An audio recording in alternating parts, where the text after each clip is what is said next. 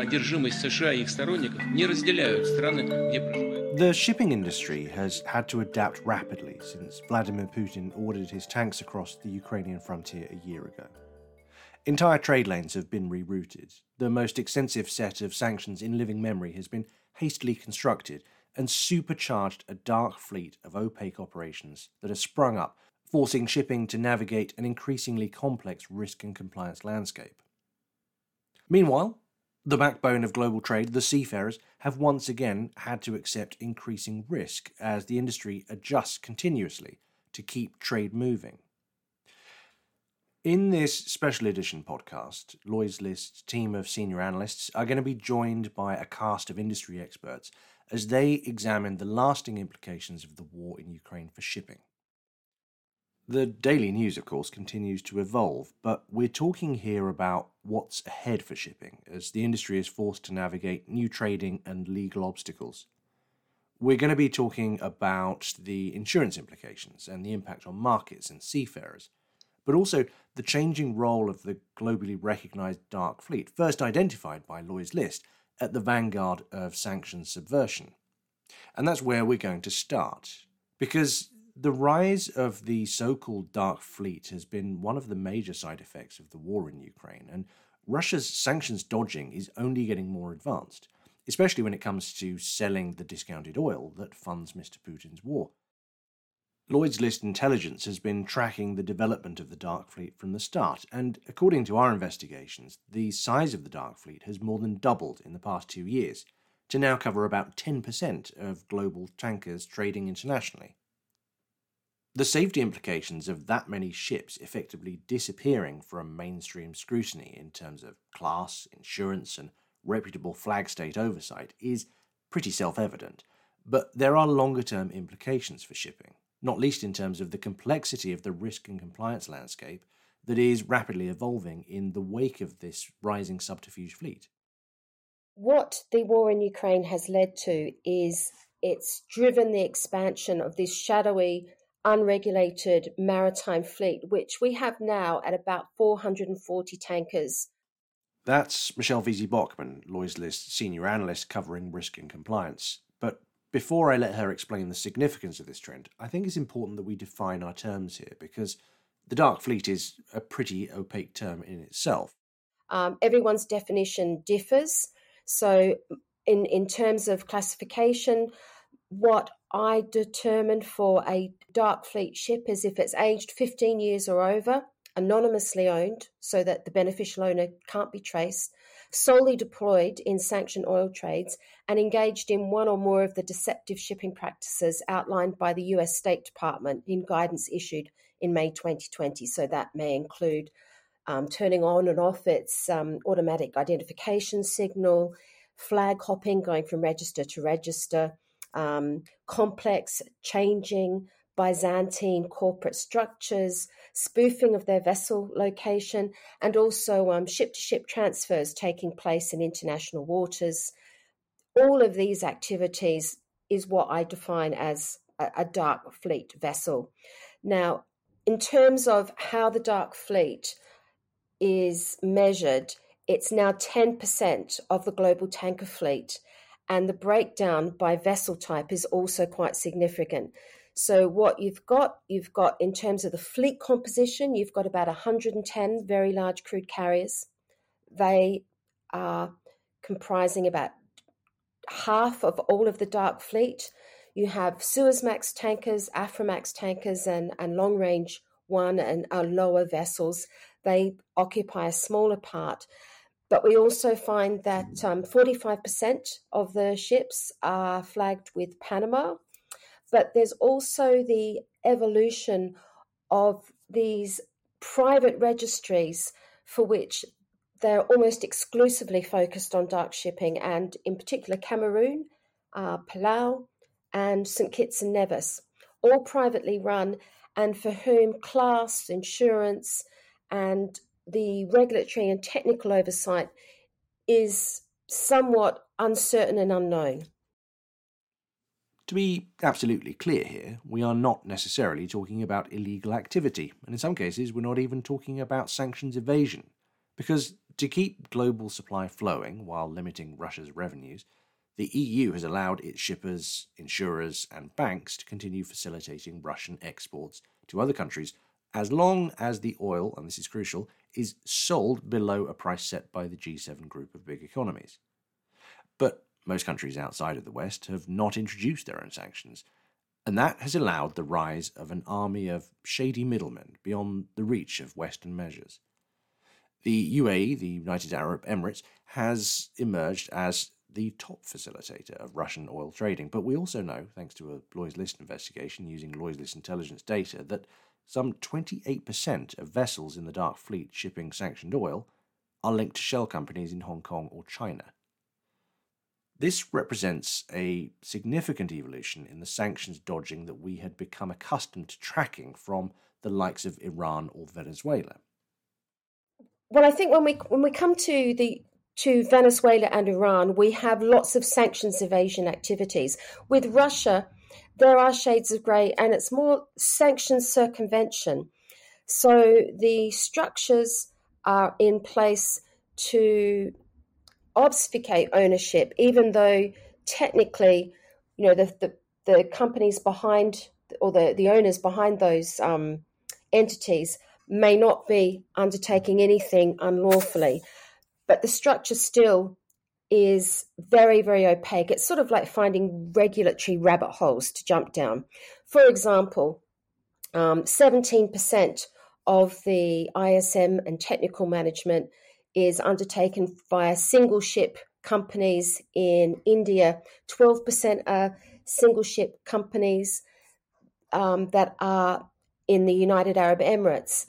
And of course, we already know the nexus between Russian oil trading and the UAE because government controlled Sovcomflot, um, a ship owner with about 60, 70 tankers, re domiciled to the UAE from Cyprus um, ahead of the sanctions coming.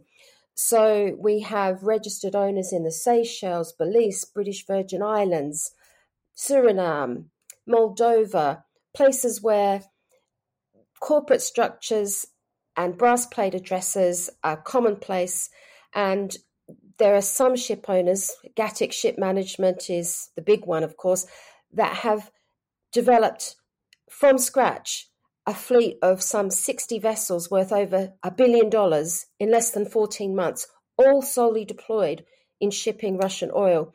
So, what sanctions have done is put the the dark shipping templates from Iran and Venezuela on steroids and driven underground 10% of the global fleet which of course is pretty significant in terms of shifting trade lanes and the opaque nature of what is actually happening.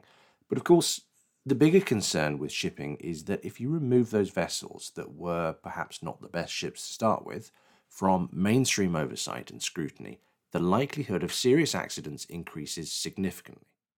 Well, there, there is there's just so much that can go wrong with these ships. They're an accident waiting to happen, and there's just when I'm doing all these checks and I look at um, false flags, they can be, you know, I have one tanker, a very large crude carrier, which can take 2 million barrels, um, falsely claimed to be flagged in Comoros. It's not. Um, falsely claiming that it's classed by Overseas Marine Certification Services. I've checked with them, and it's not. And it's happily sailing around the world. Most recently, it called in the Philippines on March 4, presumably to change crew. The scrutiny and the oversight is not being provided. The, it's just incredible what I'm finding out. And these vessels, because they don't necessarily call at ports and they do they take on a lot of their cargoes via ship to ship transfers in international waters port state control isn't getting a chance to inspect those vessels if or when some of them do call at a port, it's typically China. And of course, China is the destination for the majority, if not, you know, 80, 90% of this sanctioned Venezuelan, Russian oil, and sorry, Iranian oil, and also um, a lot of the Russian oil. So these tankers, if they call in China, there's no regulatory imperative to inspect them, despite the fact that there may be substandard or safety issues that have arisen because of the tanker's age or the fact that it's not being, I mean, it's at the end of its natural life. There are massive premiums and profits to be made. So this is just like the equivalent of somebody getting an old banger and sort of flogging it as much as they can to squeeze the most money out of it before it gets scrapped. And this is what one of the big concerns should be for global shipping worldwide. And of course, how this evolves is really going to come down now, I think, to how it is enforced. We're on our 10th round of EU sanctions, and the last round was really just to try and close loopholes in the existing previous nine rounds. But we haven't really seen a huge amount of enforcement from either the EU or the US yet. Well, technically, there's nothing to enforce because these ships are now completely out of the scrutiny of, of Western governments. They can't be, the only bit of oversight and pressure there is, is on the Marshall Islands and Panama and Liberia, particularly Liberia and the Marshall Islands, because the private companies that run those registries on behalf of the government are incorporated in the US. Panama flags 45% of the fleet. So if there is going to be any pressure placed anywhere, it would be on those registries. But of course, the flags aren't able to police the fleet, they're not policemen. So even if they do, even if um, governments do attempt to, to close off that loophole there, so called quote unquote loophole, it's not going to work. So you've got ships that operate completely um, outside Western control, companies and structures that don't have any involvement, neither are they involved in the financial system. So the sanctions have, as I said, they've just created this second tier of shipping that they can't police. And again, it's an accident waiting to happen. That question of enforcement is key because while the market implications of the war will have and will continue to have seismic consequences for the industry, the lasting impact of this period of volatility is likely to be increased complexity for shipping. Now, one of the industry's leading experts on how to navigate the increasingly Byzantine compliance landscape that's set out before a pretty mystified maritime sector is Daniel Martin, a partner and sanctions specialist at the law firm HFW. I think what it's created, Richard, is a series of, of overlapping restrictions which make life very difficult for any operator in the shipping sphere, whether they're looking to fix in tonnage or whether they're considering buying or selling vessels, because we have an unprecedented number of sanctioned individuals and entities. We have significant challenges in a way that we haven't really seen before in penetrating corporate structures to identify those who sit behind um, some of the, the counterparties that people will be dealing with. And we also have restrictions on the cargo itself, both in terms of imports and exports from Russia, which go further in terms of the breadth of cargoes that are being targeted, but also we're deeper in terms of the complexity, whether we think about issues like the oil price cap and that requirement there for, for owners to concern themselves with commercial transactions relating to the cargo that previously they wouldn't have had to concern themselves with.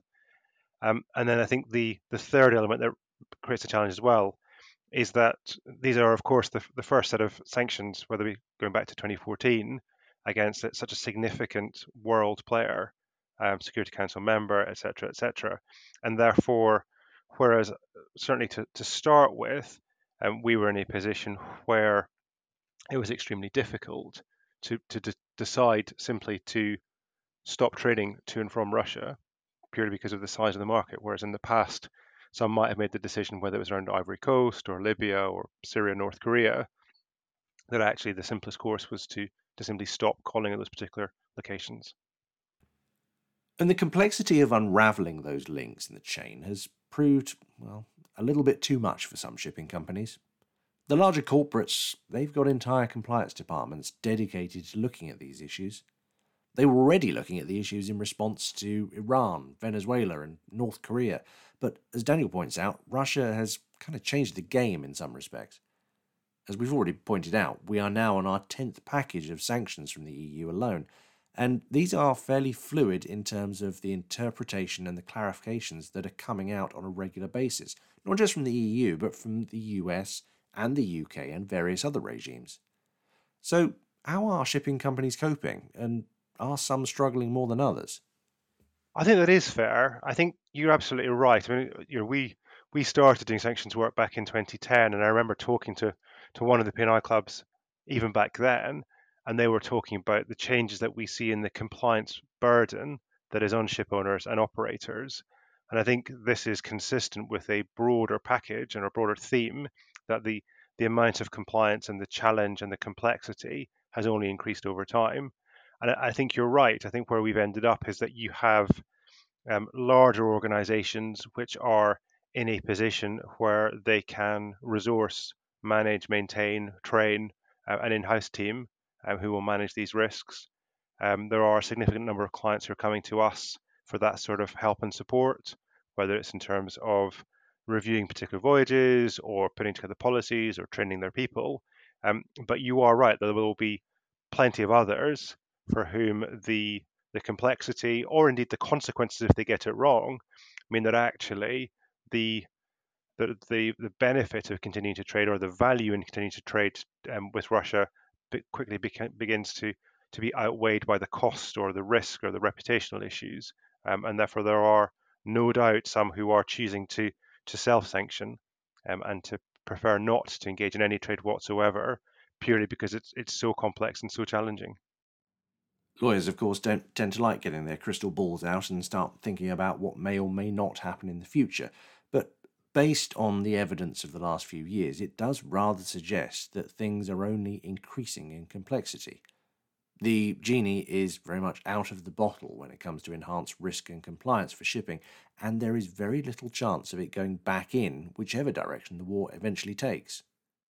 I think you're right. I think is this the new normal? Um, I think I think it is, and I think you know without sort of getting too far into the politics of it, I think these sorts of restrictions um, are currently a preferred option of politicians, and therefore I think whether we consider the specific situation of Russia and, as you say, what happens on the ground and how things develop, and who knows how long um, the situation will contain, and, and, and minds far far brighter than mine will be able to comment on that.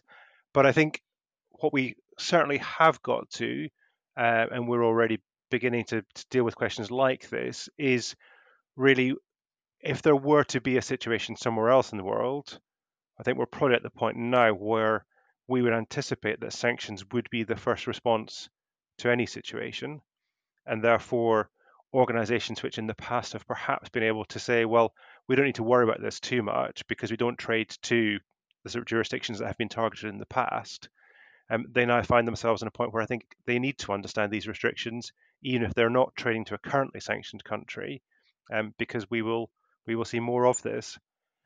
I think the other thing as well that has changed is I think we have a combination of hugely complex measures, which, as you said, are changing rapidly over time, and guidance is difficult to, to understand and, and manage, but also significant public support for enforcement and for the measures to be seen to be effective.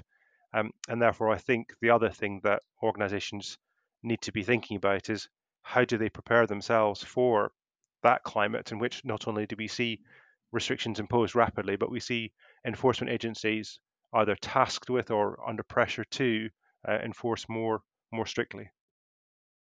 Ironically, the rise of the dark fleet and subterfuge activity at the bottom of the industry has effectively forced greater requirements of transparency for everybody else.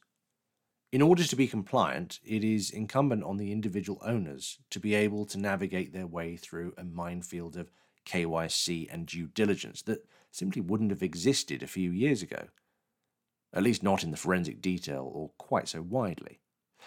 Where top tier banks and insurers have led the way, now everybody else is required to follow as a basic license to operate. I think I think that is right. I think increasingly what we see are banks, insurers, counterparties uh, expecting to see information that perhaps in the past they wouldn't have asked for. We are seeing the growth in vessel tracking, um, whether it's through um, the various products on the market um, and that, the review of that data. So I think sort of you have probably three drivers pulling in the same direction. You have the the increased complexity and challenges.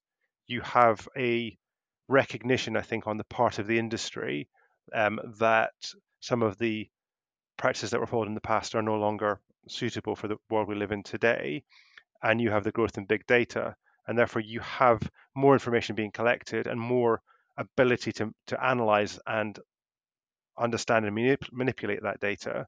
Um, and therefore, I think you're right. You end up with a stratified market where you have some who are very consciously and deliberately um, being being more transparent and sharing information they wouldn't have shared in the past, um, and, and, others who perhaps are are taking a different approach. If you are expecting to operate at the sort of top tier of the industry, um, then there is that pressure coming from all directions um, to to be transparent. But I, am not sure, and part of the reason why I pause is I think it is not purely being driven by sanctions developments. I think you know, if we if we reflect on the past 10 years and we think back to UK Bribery Act in 2011, um, issues around modern slavery, um, increasing focus on ESG, um, transparency around emissions, all of these sorts of, of points. I think the the sanctions piece is one part of that, um, but I think, as you say, um, the the onus on organisations and the um, the levels of um, expectation on owners and operators to have that information to hand and to be able to share it. But but I think also the the expectation on organisations that they will be in a position to respond promptly to requests from regulators and counterparties for clarificatory information has also increased. Um, so certainly clients that we would work with, we would talk to them about the fact that doing due diligence and KYC checking and voyage checking and vessel tracking is important really for two reasons. There is the immediate need to ensure that we are not doing anything we shouldn't be doing.